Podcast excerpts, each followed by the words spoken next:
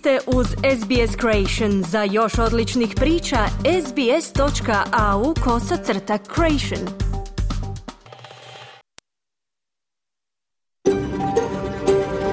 SBS, a world of difference. You're with SBS Croatian on mobile, online and on radio. Vi ste uz SBS Creation na svojim mobilnim uređajima na internetu i radiju. SBS odaje priznanje tradicionalnim vlasnicima zemlje s koje danas emitiramo program na hrvatskom jeziku.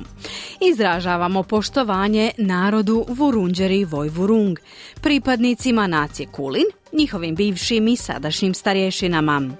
Odajemo priznanje i tradicionalnim vlasnicima zemlje iz svih aboriđinskih naroda i naroda Sotoka u Toresovom tjesnacu na čijoj zemlji slušate naš program.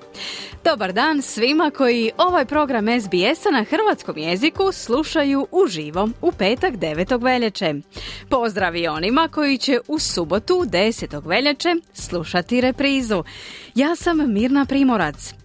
I ovog se petka osvrćemo na tjedan iza nas. Čućemo pregled najvažnijih vijesti iz Australije, Hrvatske i svijeta.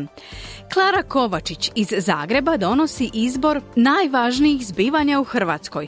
Izdvajamo reakcije na izbor novog državnog odvjetnika. Čućemo detalje o konferenciji kojom Hrvatski studij u Sidneju proslavljaju 40. obljetnicu. Donosimo analizu nedavnih okupljanja neonacista u Sidneju. Objašnjavamo što su opioidi i može li se u Australiji dogoditi epidemija ovisnosti o njima kao u Americi. Počinjemo pregledom vijesti iz Australije i svijeta koje su obilježile ovaj tjedan. Slušajte nas!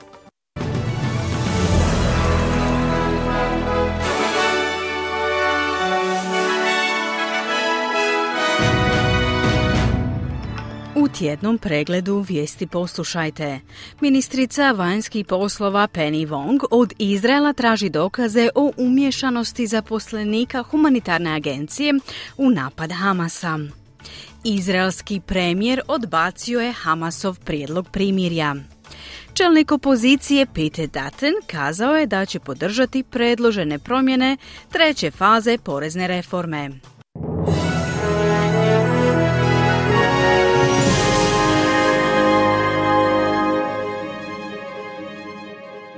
Slušate tjedni pregled vijesti izbivanja radija SBS na hrvatskom jeziku, ja sam Mirna Primorac. Ministrica vanjskih poslova Penny Wong zatražila je od Izraela dodatne dokaze koji potkrepljuju tvrdnje da je humanitarno osoblje Agencije Ujedinjenih naroda bilo umješano u teroristički napad Hamasa 7. listopada. Australija se pridružila zemljama koje su obustavile financiranje Agencije Ujedinjenih naroda za pomoć palestinskim izbjeglicama nakon što je najavila istragu izraelskih tvrdnji o sudjelovanju njezinih djelatnika u napadima ili povezanosti s Hamasom.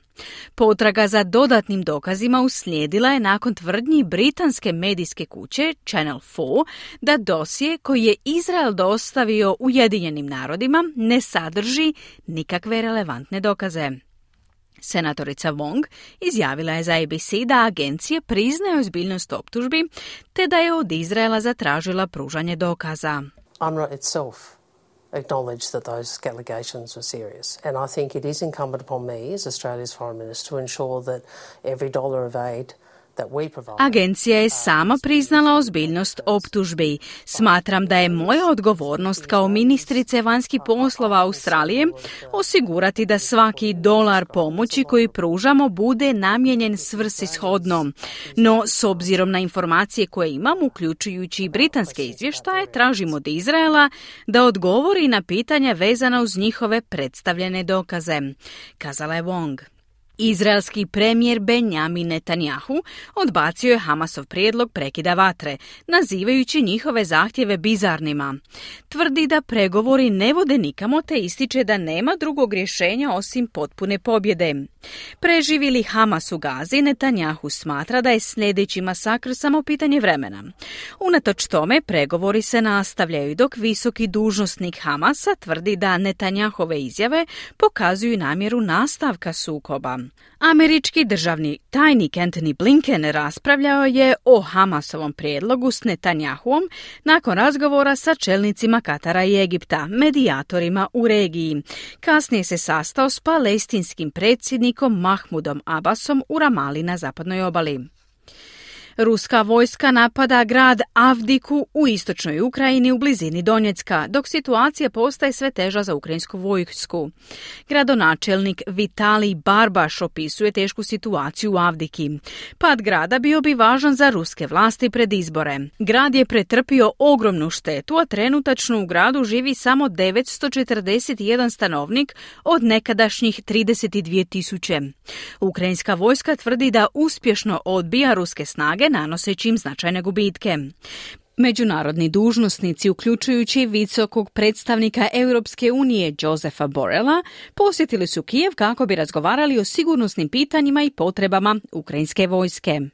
Ukrajinski predsjednik Voldomir Zelenski je najavio promjenu vojnog vodstva u zemlji u ratu s Rusijom nakon nagađanja o nesuglasicama s generalom Zalužnim, kojega Ukrajinci smatraju nacionalnim junakom koji je vodio ratne napore od veljače 2022. godine. Nakon sastanka s Valerijem Fedorovićem Zalužnim, Zelenski je istaknuo potrebu za obnovom vojnih snaga i pozvao generala da ostane u timu. Imenovao je generala Aleksandra Sirskog za novog zapovjednika, naglašavajući njegovo iskustvo u obrani Kijeva i Hrakiva. Zalužni je potvrdio donošenje odluke o promjeni taktike i strategije te istaknuo potrebu prilagodbe novim izazovima. Njihove koordinirane izjave sugeriraju jedinstvo u vođenju ratnih napora. Ova promjena dolazi u trenutku akutne nestašice streljiva što predstavlja izazov za ukrajinske vojnike. Slušate tjedni pregled vijesti izbivanja u zemlji i svijetu, nastavljamo vijestima iz zemlje. Povremeni radnici, vozači Ubera i sličnih aplikacija za prijevoz, te zaposlenici koji se suočavaju sa zadiranjem poslodavaca u njihovo slobodno vrijeme, najviše će profitirati od opsežnih promjena u zakonodavstvo radnim odnosima. Prijedlog zakona Albanezijeve vlade dobio je podršku Senata jučer 8. veljače sa 32 glasa za i 29 protiv nakon što je uvođenje takozvanog prava na isključivanje dobilo potporu neovisnih zastupnika i stranke zelenih.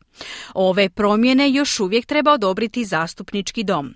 Poslovne udruge i koalicije kritiziraju reforme koje redefiniraju povremeno zapošljavanje te uvode minimalne standarde za povremene radnike, tvrdeći da će dodati nepotrebne troškove i složenost poslovanju.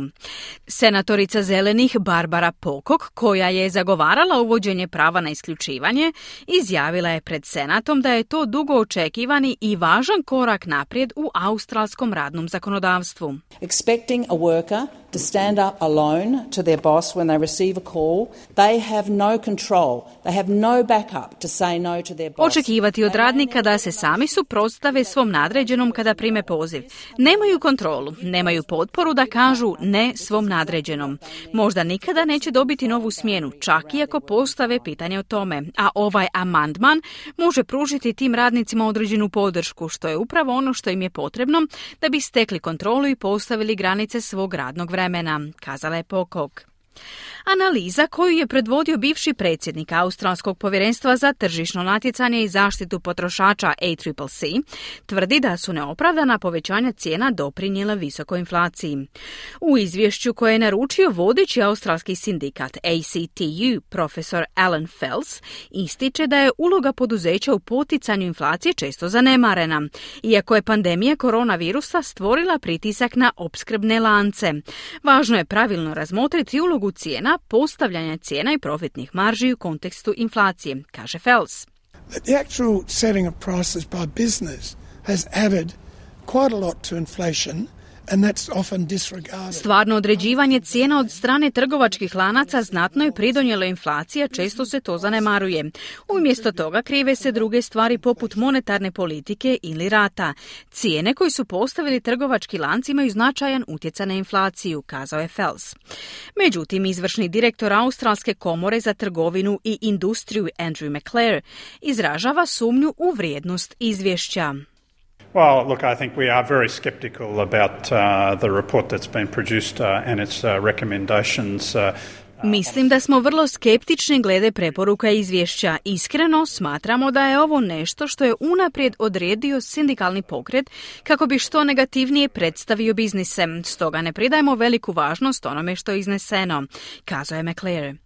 U priopćenju Australsko povjerenstvo za tržišno natjecanje i zaštitu potrošača kaže da će sa zanimanjem analizirati širok raspon doprinosa izvješća važnim pitanjima ekonomske politike. Čelnik opozicije Pete Dutton izjavio je da je koalicija odlučila podržati vladine predložene promjene za treću fazu porezne reforme.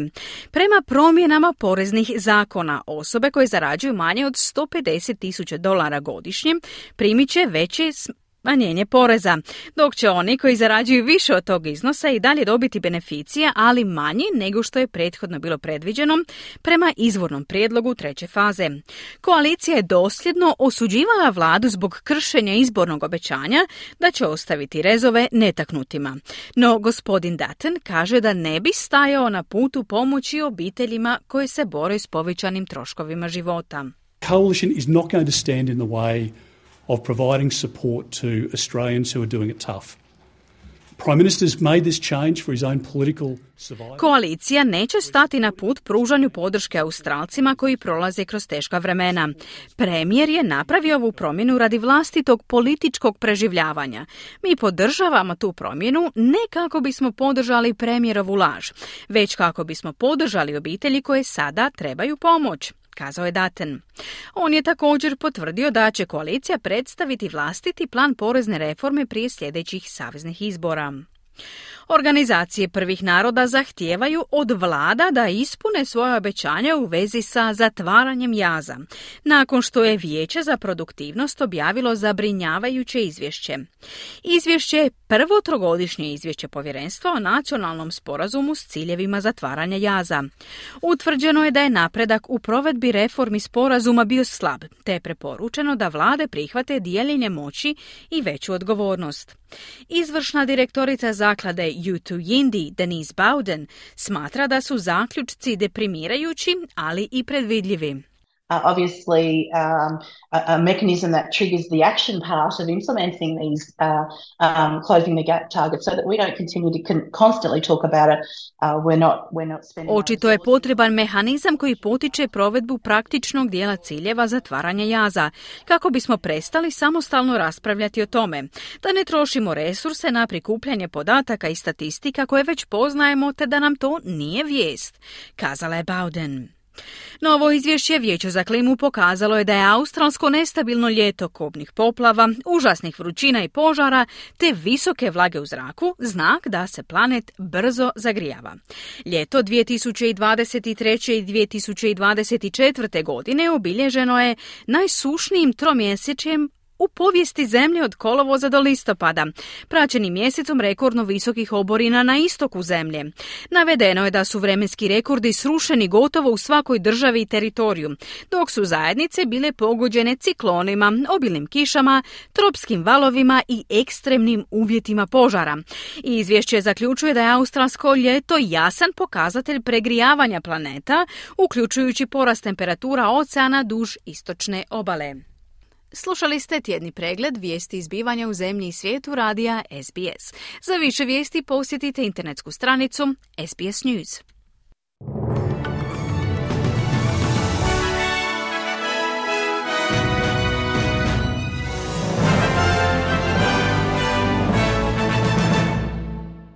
Vi ste uz program radija SBS na hrvatskom jeziku, ja sam Mirna Primorac.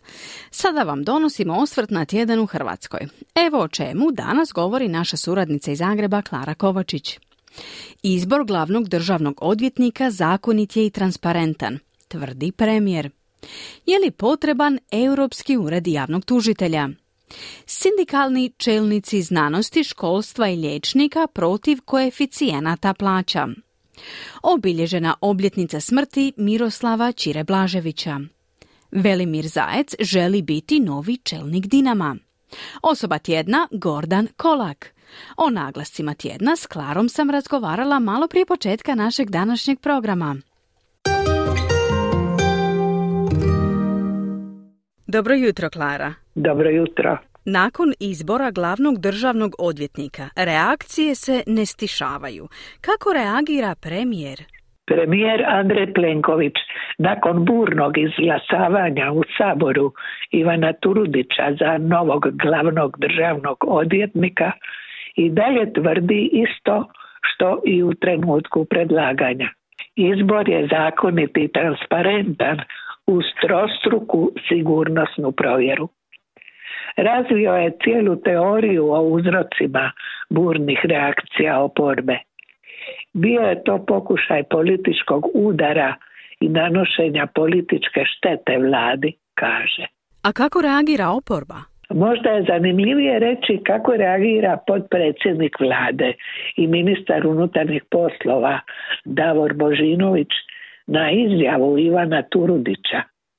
On će postati glavni državni odvjetnik u svibnju, a već je izjavio kako mu se čini da ured Europskog javnog tužitelja Hrvatskoj i ne treba. Davor Božinović misli da treba, ured posluje i otkriva korupcijske predmete po europskom kaznenom pravu. Sada i o reakciji oporbe na izbor Ivana Turudića. Stranke ljevice su se složile i najavile prosvjed 17. veljače.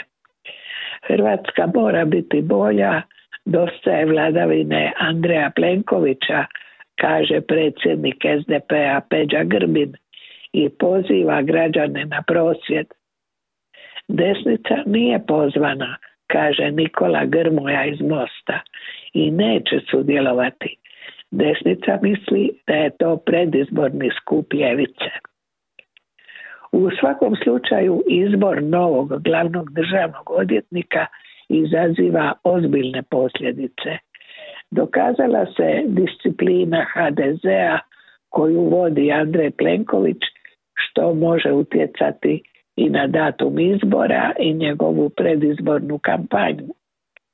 Druga i ne manje važna posljedica okupljanje oporbene ljevice, ostanak po strani desnice, što svjedoči nemogućnost zajedničkog nastupa oporbe u izbornim kampanjama, čemu su se nadali neki analitičari, no sada se i to izjalovilo. Snaga oporbe za stvaranje novog modela društva sve je slabija. Klara, najavljeni su i prosvjedi zbog plaća. Tko sve nije zadovoljan? Danas prosvjeduju članovi sindikata znanosti i visokog obrazovanja. Školstvo i zdravstvo uputilo je pismene primjedbe. Nezadovoljstvo je veliko, no resorni ministri ne razumiju zašto, jer su plaće u znatnom porastu, dok premijer vrlo pomjerljivo dodaje kako vremena još ima za ispravljanje pogrešaka. Uredbe o koeficijentima i nove plaće djelovali bi od ožujka ove godine. Možemo očekivati nova neslaganja s vladinim prijedlozima, politička scena se ne smiruje. Obilježena je obljetnica smrti trenera nad trenerima, zar ne? Da, godinu dana nakon odlaska Miroslava Čire Blaževića, sportska javnost se s poštovanjem sjeća njegovih zasluga za hrvatski nogomet, njegove duhovitosti i obljubljenost. Zašto su zanimljive i najave sportskih događaja? Za nogometnu Europsku ligu nacija Hrvatska je u prvoj od četiri predložene skupine igrat će s Portugalom, Češkom i Škotskom. Za Dinamo je vijest dana da je Velimir Zajec, njegov legendarni igrač, odlučio ponuditi svoju kandidaturu za predsjednika kluba. Zanimljiva je i vijest iz Pariza s kongresa UEFA. Predsjednik Aleksandar Čeferin neće se kandidirati 2027. Pritom je nedavnu ostavku Zvonimira Bobana komentirao nazavši je nepotrebnom jer je znao, kaže, za njegovo odustajanje od kandidature. Naši vaterpolisti danas se susreću s Južnoafričkom republikom, a u nedjelju igraju odlučnu utakmicu bitnu za svjetsko prvenstvo i za nastup na olimpijadi. Izuzetan tjedan prate i izuzetno visoke temperature, najviše do sad zabilježene u veljači. Ovo je travanj, kažu da ovih dvadesetak Celzijevih stupnjeva i jugo. Klara, zašto je Gordan Kolak osoba tjedna? Jer je vodeći hrvatski izvoznik, a sa 67% prihoda prisutan je na sedam kontinenata. Gordan Kolak, predsjednik je uprave grupe Končar, s rekordno ugovorenim poslovima i nikad boljim rezultatima rada. Nekoć sinonim za bijelu tehniku danas je potpuno okrenut obnovljivim izvorima energije. Posljedice klimatskih promjena i snažan odgovor na njih određuju poslovnu politiku končara.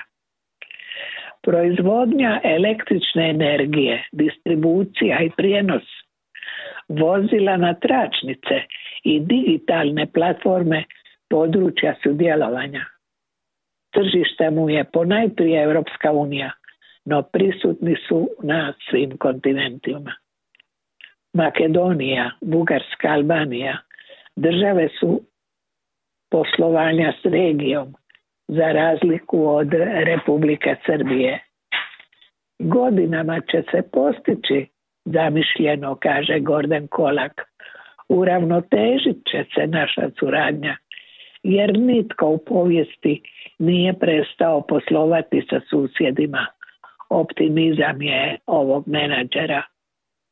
Proizvode hidrogeneratore, ključne za hidroelektrane. Obnovljive energije podupire izgradnjom sunčanih elektrana i najmanje isplativih vjetroelektrana, a i postrojenja za drvnu sječku, na primjer u Mađarskoj i Hrvatskoj.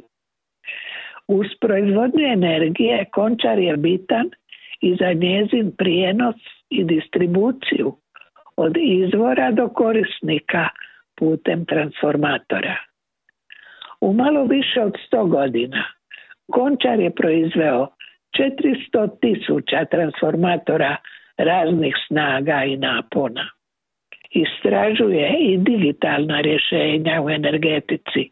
Brzo napreduje, ponajprije zbog vlastite riznice znanja i iskustva, strateške orijentacije Europske unije i dolaska Gordana Kolaka prije četiri godine na mjesto predsjednika uprave.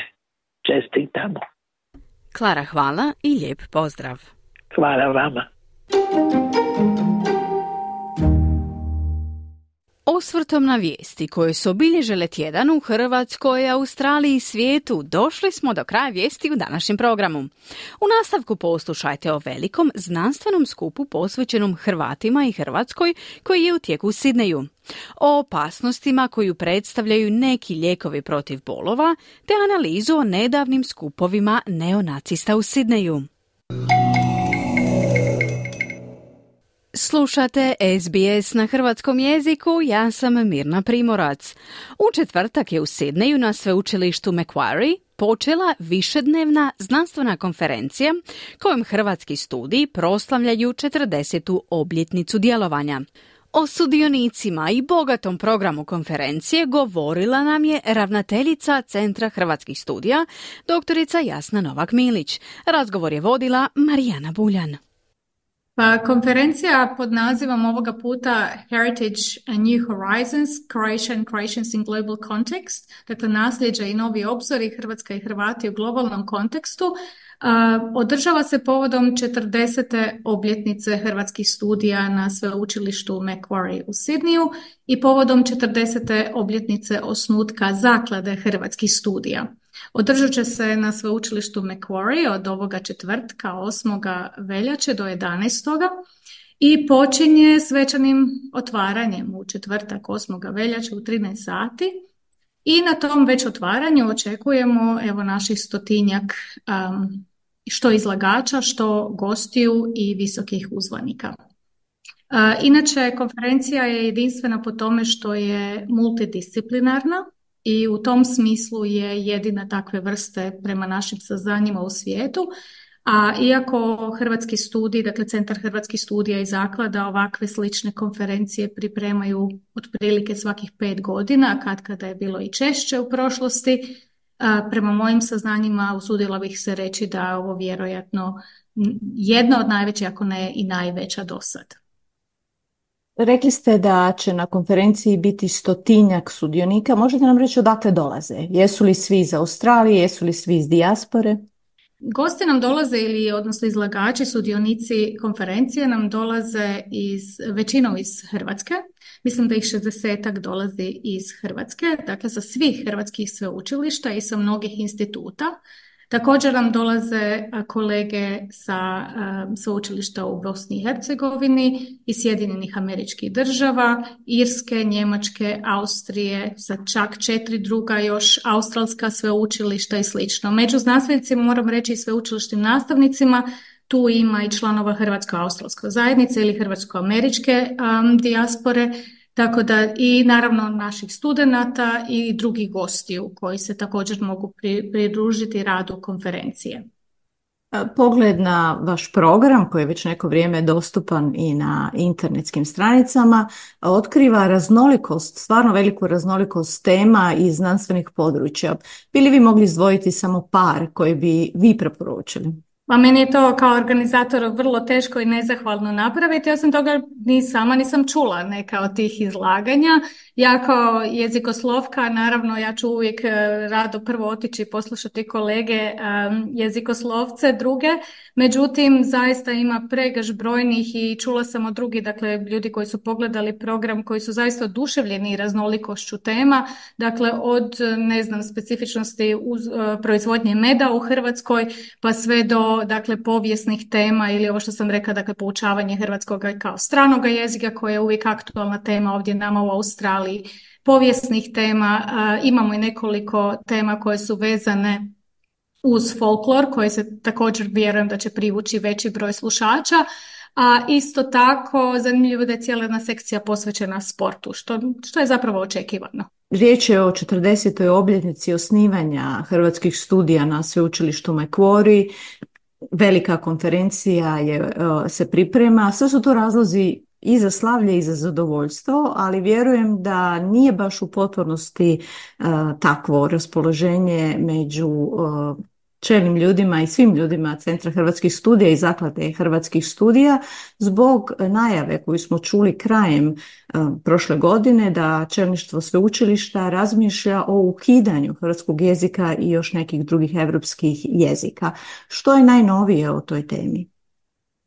Pa ja bih prvo rekla naravno da kad smo primili um, vijesti prošle godine u listopadu da je da kako to malo narušilo atmosferu oko organizacije ove konferencije za koju smo uvijek planirali da bude i veća i eto malo drugačija možda neko, nego prijašnje jer smo ostalo htjeli proslaviti useljenje u novu zgradu i slično i sve to dakle te, te vijesti koje smo primili su malo e, nekakvu sjenu bacili na cijelu situaciju. Međutim, što god da se događalo sada sa hrvatskim studijima, ništa ne može zapravo poništiti činjenicu da hrvatski studiji um, djeluju i rade uspješno u Australiji 40 godina i to isto tako vrijedi za zakladu hrvatskih studija.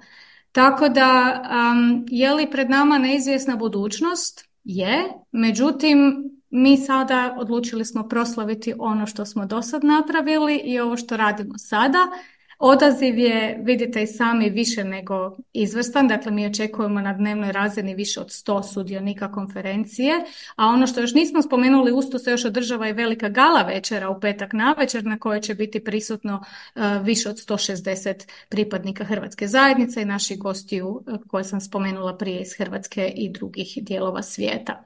Tako da, a novih najava nema zapravo još i mi ove godine smo najnormalnije upisali novu generaciju studenata s, jedinom, s jedinim izuzetkom da se ne upisuju u program diplome, međutim i program A predmeta i B predmeta, izbornih kolegija i među institucionalnih izbornih kolegija sve dakle ide kao i prije i do novih vijesti, tako je kako je. Nadamo se da će vijesti biti dobre i da će konferencija biti uspješna. zahvaljujem vam na vremenu i na informacijama. Hvala najljepše Marijana. Bila je to Jasna Novak Milić, ravnateljica Centra hrvatskih studija na sveučilištu Macquarie u Sidneju, na kojem se do subote 11. veljače odvija velika međunarodna i multidisciplinarna konferencija u Hrvatskoj i Hrvatima. Nakon kratkog glazbenog predaha donosimo vam dvije analize. Može li Australiju pogoditi epidemija ovisnosti o lijekovima protiv bolova i tko stoji iza nedavnih okup okupljanja neonacista u Australiji. Ostanite uz SBS na Hrvatskom. Vi ste uz SBS na hrvatskom jeziku, moje ime je Mirna Primorac. Tijekom nedavnog prazničnog vikenda u kojemu je obilježen dan Australije, Sidney je tijekom tri uzastopna dana svjedočio neonacističkim incidentima, što je potaklo zabrinutost da ta ekstremna ideologija dobiva na popularnosti u Australiji. Tko su ljudi iza ovih incidenata i trebamo li biti zabrinuti zbog mogućeg rasta neonacizma? Prilog Katrione Stirat.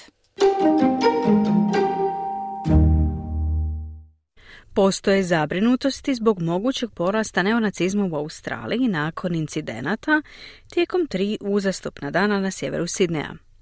Prvi incident se dogodio na dan Australije u petak 26. siječnja, kada je oko 60 muškaraca s kapuljačama u crnoj odjeći i s crnim maskama presrelo više od 20 policajaca na željezničkoj postaji North Sydney. Policija je izvijestila da su članovi skupine skrivali lica te da su nosili štitove i zastavu. Šest osoba je uhićeno, a još 55 muškaraca kažnjeno je zbog uvredljivog ponašanja. Policija je također intervenirala u subotu navečer u sjevernoj Taramuri, izdavši naredbu za javnu sigurnost, prije nego što su ponovno intervenirali na drugom skupu na sjevernoj obali Sidne u nedjelju ujutro. 30-godišnji samoproglašeni vođa Thomas Sewell vodi krajnje desničarsku skupinu poznatu kao Nacionalna socijalistička mreža i snimljen je kako mu policija izdaje pravnu naredbu zabranjujući mu prisutstvo bilo kojem događaju povodom Dana Australije u Sidneju. Postojala su nagađanja da je skupina došla iz Viktorije gdje su se proteklih mjeseci dogodili brojni neonacistički incidenti. Doktorica Kaz Ross, neovisna istraživačica krajnje desnog ekstremizma, opovrgava tu ideju. Tvrdi da je više članova skupine bilo iz Novog Južnog Velsa nego iz Viktorije, pozivajući se na dugotrajno prisutstvo neonacizma u tom dijelu Australije. In actual fact, what we can see on the weekend, it's a national issue where neo-Nazis from across Australia Zapravo ono što smo mogli vidjeti tijekom vikenda jest nacionalni problem, gdje su neonacisti iz cijele Australije došli u Sidniji. Čak je bilo više neonacista iz Novog Južnog Velsa nego iz Viktorije. Mislim da bi stanovnici Sidneja trebali biti zabrinuti i prepoznati da i sami imaju kontinuirani problem s neonacistima, kazala je doktorica Ross. Greg Barton, profesor globalne islamske politike na sveučilištu Deakin, tvrdi da iako su ovi izolirani incidenti strašni, ne predstavljaju neposrednju prijetnju sigurnosti Australije. Ističe da nacionalna socijalistička mreža postoji već dugi niz godina i da nije uspjela dramatično rasti. So as to why the National Socialist um, movement did this stunt, and it is a stunt, that's typically what they do. They, they dress up provocatively and um, do uh, Hitler salutes or, or you know try and have a, a swastika flag or something else that, that is just in your face provocative in a public place. Of course, Friday we had Australia Day. Dakle, što se tiče toga zašto je nacionalni socijalistički pokret izveo ovu predstavu, a to je ono što jest. Ovo je tipično što oni rade. Oblače se provokativno, pozdravljaju Hitlerovim pozdravom i pokušavaju izazvati pažnju s kukastim križem ili nečim drugim što je provocirajuće na javnom mjestu. Naravno, petak je bio dan Australije. Sljedeći dan smo imali dan sjećanja na holokaust koji je obilježen 79. godišnjicom zatvaranja Auschwitza, što je zaista snažno. Također, to je bio dugi vikend s danom Australije. S njihove točke gledišta to je vrijeme kada ljudi obrate pažnju na ovakve demonstracije. Možda nekakav drugi vikend ne bi privukao istu količinu pažnje, kazao je Biden. No to ne znači da ne ukazuje na veći problem s globalnim krajnje desnim političkim pokretima. Profesor Biden tvrdi da vlade diljem svijeta svjedoče porastu popularnosti bijelih suprematističkih i krajnje desnih ideologija, navodeći primjere fašističkog neonacionalizma pod tuskim predsjednikom Erdoganom, kao i zabrinutosti zbog antidemokratskog stava Donalda Trumpa u Sjedinjenim američkim državama. The bad news is there are bigger issues uh, domestically and globally that we need to pay attention to. The reason I think we do need to be worried is if you look at um, a sort of epicenter of Nazism and now neo-Nazism. Loše su vijesti da postoje veći problemi na domaćem i globalnom planu na koje moramo obratiti pažnju. Razlog zbog kojega mislim da bismo trebali biti zabrinuti je taj što ako pogledamo u epicentar nacizma, a sada i neonacizma, to je Njemačka. Vidjeli smo velike prosvjede protiv glavne političke stranke Alternative for Deutschland, alternative za Njemačku, koja je postala tako snažna da će vjerojatno igrati sve važniju ulogu u budućim vladama, što je zaista uznemirujuće, kazao je Biden. No s tim se slaže i doktorica Ross. Tvrdi da mnogi ljudi ne shvaćaju da je ova skupina povezana s globalnom mrežom krajnje desnih ekstremista koji nisu previše zainteresirani za politiku te više prihvaćaju mentalitet plemena. They're interested in setting up a new society. So they don't follow the electoral politics quite so closely. But the model that they use is a model which is very successful in Europe. Oni žele uspostaviti novo društvo, stoga ne prate izbornu politiku toliko pažljivo, ali model koji koriste je vrlo uspješan u Europi. Naziva se model aktivnog kluba. To je model koji zapravo potječe iz Kalifornije, gdje se muškarci okupljaju i to nazivaju train and tribe, treniraj i pleme. Treniraj da nauče boriti se ostati u formi, a pleme kao formiranje zajednice, formiranje grupe. Dakle, treniraj i pleme, filozofija aktivnog klubskog modela bila je zaista vrlo uspješna u Europi. Neki od vođa ove skupine nedavno su bili u Poljskoj na nacionalnom danu okupljanja nacionalista, dodala je Ross. 2022. godine Novi Južni Wales postao je druga australska država nakon Viktorije koja je zabranila nacističke simbole, uključujući namjerno mahanje nacističkom zastavom ili prikazivanje memorabilija s nacističkim kukastim križevima. Takva dijela mogu rezultirati zatvorskom kaznom do godinu dana uz novčanu kaznu od preko 100.000 dolara. Premijer Mins odbio je komentirati izvješće da su članovi skupine bili državni službenici i rekao je da će pitana identifikacije prepustiti policiji. No dodaje da se ispituje na sudu može li se postojeće zakonodavstvo primijeniti na geste rukama povezane s takvom fašističkom ideologijom. Zakoni poput zabrane nacističkog pozdrava važni su kako bi pomogli policiji podizati optužbe, kako objašnjava profesor Biden, ali insistira na tome da obrana demokracije treba biti naš veći fokus kao australskog društva. Defending democracy not our party against their party, but all of us. So democracy needs a diversity of opinions. Classically, that comes across a political spectrum of left to center, to right. Those are all legitimate ideas. Branjenje demokracije, ne samo naše stranke protiv njihove stranke, nego svih nas. Dakle, demokracija zahtjeva raznolikost mišljenja. Klasično prelazi preko političkog spektra od lijevo do centra pa desno. Sve su to legitimne ideje koje treba poštovati i očuvati, no moramo biti oprezni prema onima na krajnjim rubovima spektra, jer se krajnji rubovi spektra ponekad sastaju. Ljudi mogu djelovati u ime navodno krajnje lijeve točke, a završiti s krajnje desničarskim taktikama. Demoniziranje, dehumaniziranje drugih je točka susreta, dodaje Bajten. Doktorica Ross dodaje da je podrška zajednice ključna u spriječavanju radikalizacije, posebice mladih muškaraca, od strane ekstremno desničarskih ideologija. Kaže da iako zakoni mogu pomoći u osudi akcija takvih skupina, Australija očajnički treba programe podrške kako bi spriječila radikalizaciju. Think the best way we can combat them is we need support for families. That's one thing for sure. Because if you if you have a teenage son and you see that he's becoming radicalized, there are no family support programs. Mislim da je najbolji način kako se možemo boriti protiv njih osigurati podršku obiteljima. To je sigurno. Jer ako imate tinejdžera i primijetite da se radikalizira, nema programa podrške obitelji. Kome ćete se obratiti? Nećete zvati nacionalnu sigurnosnu telefonsku liniju zbog vlastitog sina. To je, po mom mišljenju, ono što nedostaje u Australiji. Možemo raspravljati o snažnim zakonima, o tome koriste li se zakoni, provode li se ili ne, ali konačno da bismo se stvarno s ovakvom vrstom ekstremizma i regrutiranja, trebamo mnogo više resursa za podršku ljudima oko tih mladića i pomoći im u odvlačenju mladića iz ovakvih grupa. Na posljedku je kazala Ross.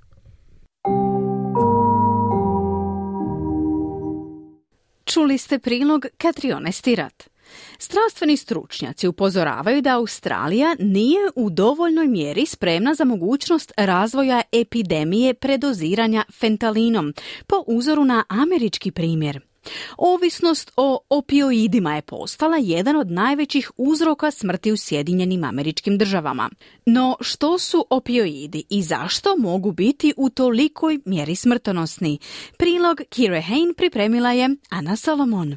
Časnoj sestri Mary Lynn Cochrane su prvi puta propisani opioidi u 30. godinama života zbog bolova od artritisa. Na koncu ih je uzimala svaki dan gotovo 30 godina. My experience for me the first time using opioids was an absolute relief. Moje iskustvo prilikom prve upotrebe opioida je bilo apsolutno olakšanje zbog uklanjanja boli ali kako je vrijeme odmicalo, shvatila sam da moram uzimati veću količinu opioida da bih osjetila olakšanje u svakom trenutku. Nus pojave su postale pomalo problematične. Ušla sam u fazu u kojoj nisam mogla voziti. Postajala sam letargična i na neki način nisam željela ništa raditi. Osjećala sam se kao da lebdim u oblaku, prisjeća se Cochrane. Ako želite znati što su točno opioidi, profesor farmakologije pri sveučilištu Macquarie Mark Connor daje odgovor na to pitanje. An opioid is a drug that activates opioid receptors. Originally they came from poppy plants. Opioid je lijek koji aktivira opioidne receptore, izvorno potječe iz biljaka maka, ljudima je poznat morfi i onda postoji puno drugih sintetičkih molekula koje djeluju na jednak način morfiju. Obično se opioidi koriste za ublažavanje boli nakon neke akutne traume. Dakle, ako slomite nogu ili ste podvrgnuti ozbiljnoj operaciji, mogu se koristiti za liječenje nekih vrsta kronične boli, osobito boli povezane s karcinomom, pojašnjava Konor. Neki od najčešće korištenih opioida uključuju kodein, fentanil, oksikodon i metadon. Obično se nalaze u obliku tableta, ali neki lijekovi dolaze i u obliku tekućine. Heroin je još jedan opioid koji se obično ubrizgava. Cochrane je bila časna sestra kod sestara dobrog samaritanca, više od 40 godina i živjela je s iscrpljujućim artritisom i živčanim bolovima od svojih ranih 20 godina. Ona je mišljenja da opioidi dugoročno imaju malu ili nikakvu korist u otklanjanju kronične boli. My difficulty was then that I wanted to live a sort of clear quality life. Problem je započeo u trenutku kada sam odlučila živjeti bez lijekova, odnosno čistim načinom života, no nisam znala na koji način to ostvariti. Nisam mogla više živjeti s onom količinom opioida koje sam uzimala u to vrijeme. U jednom trenutku sam osjećala da je bol još uvijek prisutna, te da se s opioidima pogoršava. Tada sam shvatila da više ne mogu ovisiti o njima, jer s opioidima bolje prisutna, bez obzira što sam ih redovito uzimala, kazala je Cochrane. Opioide često propisuju i koriste mnogi ljudi u Australiji koji imaju jaku bol. Podaci Ministarstva zdravstva sugeriraju da se u jednom danu 2022. godine gotovo 56 tisuća ljudi liječilo od ovisnosti o opioidima. Podaci također otkrivaju da se između 2011. i 2022. godine broj pacijenata koji su bili podvrgnuti liječenju povećao za 20%. Profesor Connor kaže da opioidi mogu postati štetni ako ih uzimate dulje vrijeme bez razmatranja u kojoj mjeri oni i dalje ublažavaju bol. Um, after a while, and so you may need to take more opioids, and that can become a problem. Typically, they're problematic with long-term use. Opioidi mogu prestati djelovati nakon nekog vremena, pa ćete možda morati uzimati veću količinu opioida i to može postati problem. S dugotrajnom upotrebom su obično problematični ako ih odjednom uzmete previše, Možete se suočiti s akutnim predoziranjem, ipak u većini slučajeva su relativno sigurni kada se propisuju za primjerice slomljenu nogu ili postoperativno. Mogu biti opasni i problematični za ljude, ali su ujedno vrlo korisni za ublažavanje bolova, budući da je postoperativna ili kronična bol doista iscrpljujuća, izjavio je Conor. Farmaceutski opioidi u Australiji trenutačno uzrokuju više smrtnih slučajeva povezanih s konzumiranjem lijekova u odnosu na bilo koju drugu kategoriju lijekova i premda su dostupni samo u određenim slučajevima preko liječničkog recepta, zbog njihove prirode koja izaziva ovisnost postoji i ilegalno tržište. Mark Locks je izvanredni profesor pri tehnološkom sveučilištu Queensland. On kaže da je fentanil, koji je 50 puta jači od heroina, jedan od najopasnijih opioida koji se polako probijaju na tržište. A lot of people become hooked on fentanyl because they're unaware of fentanyl contamination and other drugs they're taking. This is the evidence from overseas. Mnogi ljudi se navuku na fentanil jer nisu svjesni kontaminacije fentanilom u drugim lijekovima koje konzumiraju.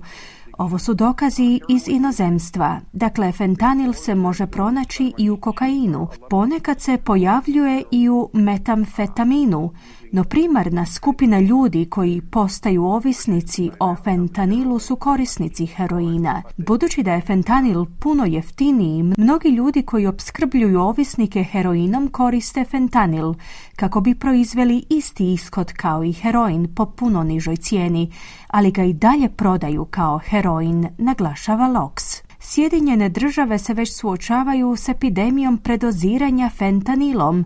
Iz Američke agencije za borbu protiv droga su otkrili da su 2023. zaplijenili veću količinu ove droge u odnosu na ikad prije. Zaplijenjeno je 386 milijuna smrtonosnih doza fentanila, za koje kažu da je dovoljna količina da ubije svakog Amerikanca.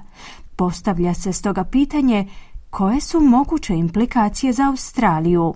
Izvanredni profesor Lox smatra da je razlog tome što u Australiji potražnja za lijekovima još uvijek nije u tolikoj mjeri visoka kao što je to slučaj u SAD-u. The illicit market for fentanyl, the, the chemicals are made mostly in China, um, but the fentanyl's produced in Latin America. Postoji nezakonito tržište za fentanil. Kemikalije se uglavnom proizvode u Kini, no fentanil se proizvodi u Latinskoj Americi, uglavnom u Meksiku, ponekad u Kolumbiji.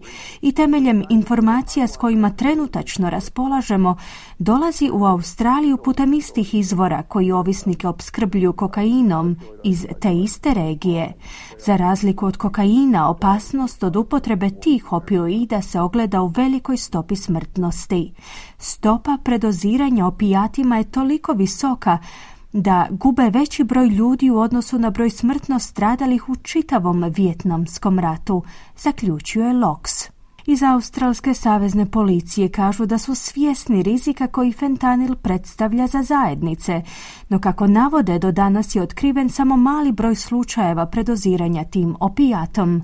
Zdravstveni djelatnici kažu da je više od 45% nenamjernih smrtnih slučajeva izazvanih drogama u 2021 bilo povezano s opioidima, upozoravajući da treba raditi na tome da se skrene pozornost na opasnosti od njihove prekomjerne konzumacije. Bila je to Ana Solomon s prilogom Kire Hain.